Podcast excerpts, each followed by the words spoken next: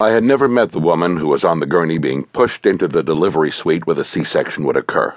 One quick glance around and I could see the IV fluids running, nasal oxygen flowing, and my young female intern on her knees on the gurney between the patient's legs in the position she had been taught for a prolapsed umbilical cord causing fetal distress. Her arm high up inside the vagina, in almost to the elbow, and elevating the baby's head off the cord which had prolapsed into the upper vagina. This allowed blood and oxygen to flow to the baby about to be delivered by emergency cesarean.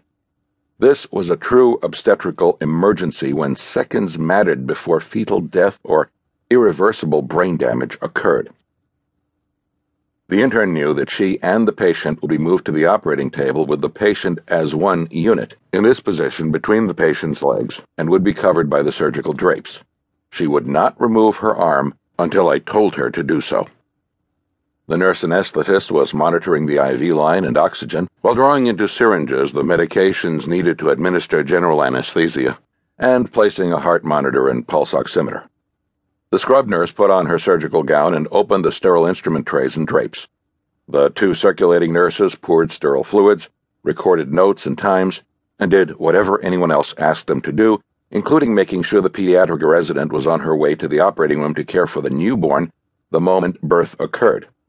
Antiseptic brown betadine solution had been poured on the mother's abdomen. I always loved the way it glistened on a scrubbed belly right before I was to cut it open. It was like a medical symphony happening before my eyes, yet barely open, unblinking, and basically unable to see because my glasses had fogged up due to the rapid temperature change from the on call room to the frigid operating room. Everyone had already explained to her what was about to happen before I showed up on the scene, so a calming presence from me was the best thing I could offer her at that moment. For some strange reason, despite the fact we had never met and I was about to put a surgical knife into her abdomen, she was remarkably calm and composed and seemed to trust me, or so I thought. Her face was now behind the anesthesia screen, and, of course, she had company under the drapes between her legs, my intern, who was now reporting to me that the umbilical cord between her fingers was pulsatile, although weakly so. Time continued to be of the essence. The nurse anesthetist had sedated the patient and was now intubating her. Everyone was quiet and still at this moment. I stood waiting and realized I was the only male in the room, an increasingly more common occurrence. Go, I heard, as the intubation was completed. I put out my right hand, and without a word, a scalpel appeared in it, slapped in place against my rubber gloves by the scrub nurse.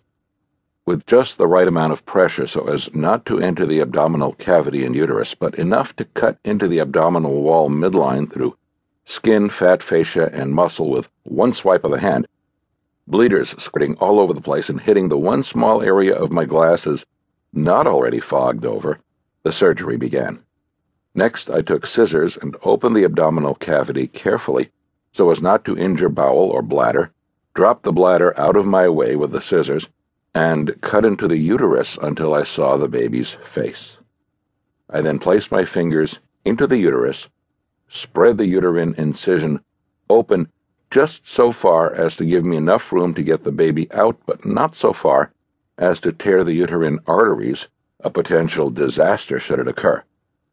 I slipped my hand under the baby's head, elevated it onto the abdominal wall, suctioned out the mouth, clamped the cord, and handed him to the pediatrician who was now in the room. Now there were two guys in the room. He was blinking which seemed like such a good idea to me that I decided to do the same thing, perhaps the first blink in the last five minutes since awakening. After moving the placenta, the only thing I saw inside the uterus was the poor intern's gloved hand, which I shook as I told her she did a great job.